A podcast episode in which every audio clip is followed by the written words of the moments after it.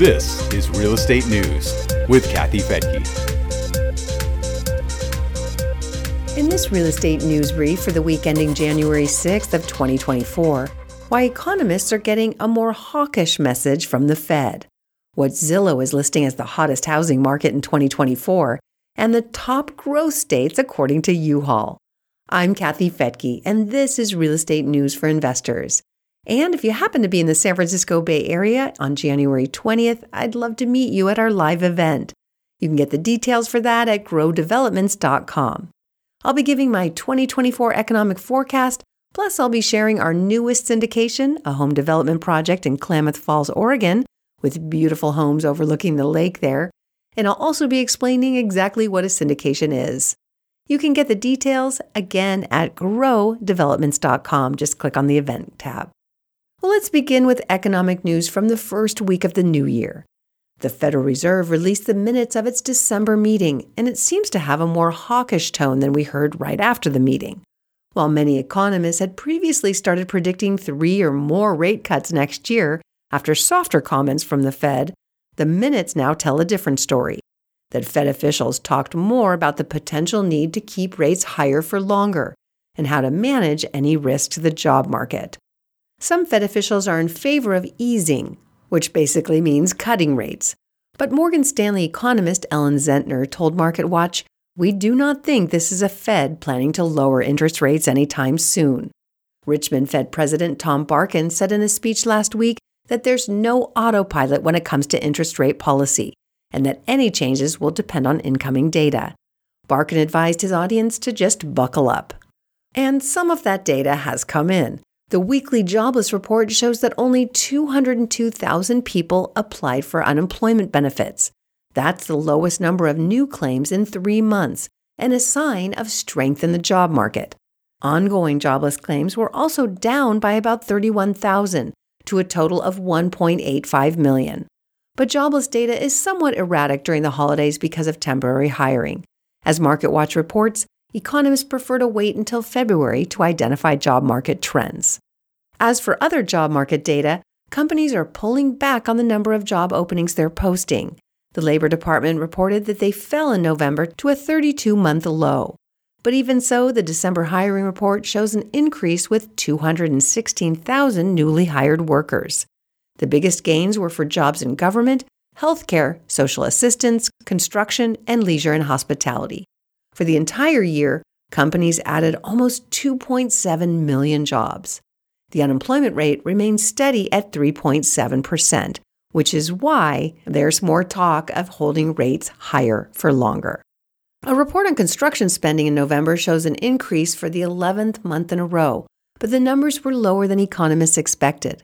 The Commerce Department says spending was up 0.4% to $2.04 trillion. Economists were expecting an increase of 0.6%.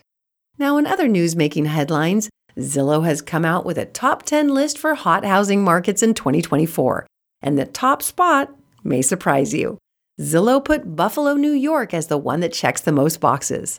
The analysis is based on expected home price appreciation, job growth as it relates to new homes in the pipeline, and growth in owner occupied households. Zillow also looks at typical home value, average mortgage payment, typical rent, and the average number of days a for sale home sits on the market. I'm excited about this list because almost all the other metros are also on our Real Wealth list of growth markets, including Cincinnati, Ohio in the number two position, followed by Indianapolis, Atlanta, Charlotte, Cleveland, Orlando, and Tampa.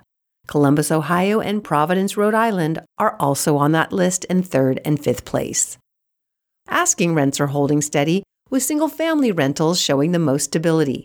According to a compilation of data from the Calculated Risk blog, CoreLogic shows a year over year increase of 2.5%. That's down slightly from October at 2.6%. But at no time does the graph for single family rentals, which goes back to 2015, fall into negative territory. Asking rents for single family homes spiked a few years ago, as it did for all rentals, but the spike for apartments went even higher. They've also gone lower, including negative territory during the pandemic and close to negative right now. That's according to Apartment List National. Zillow shows a 3.2% year over year increase for its asking rent index. High Points show a 18% rental increase in November of 2021 for the apartment list data, 16% in March of 2022 for Zillow, and 13.9% in April of 2022 for CoreLogic.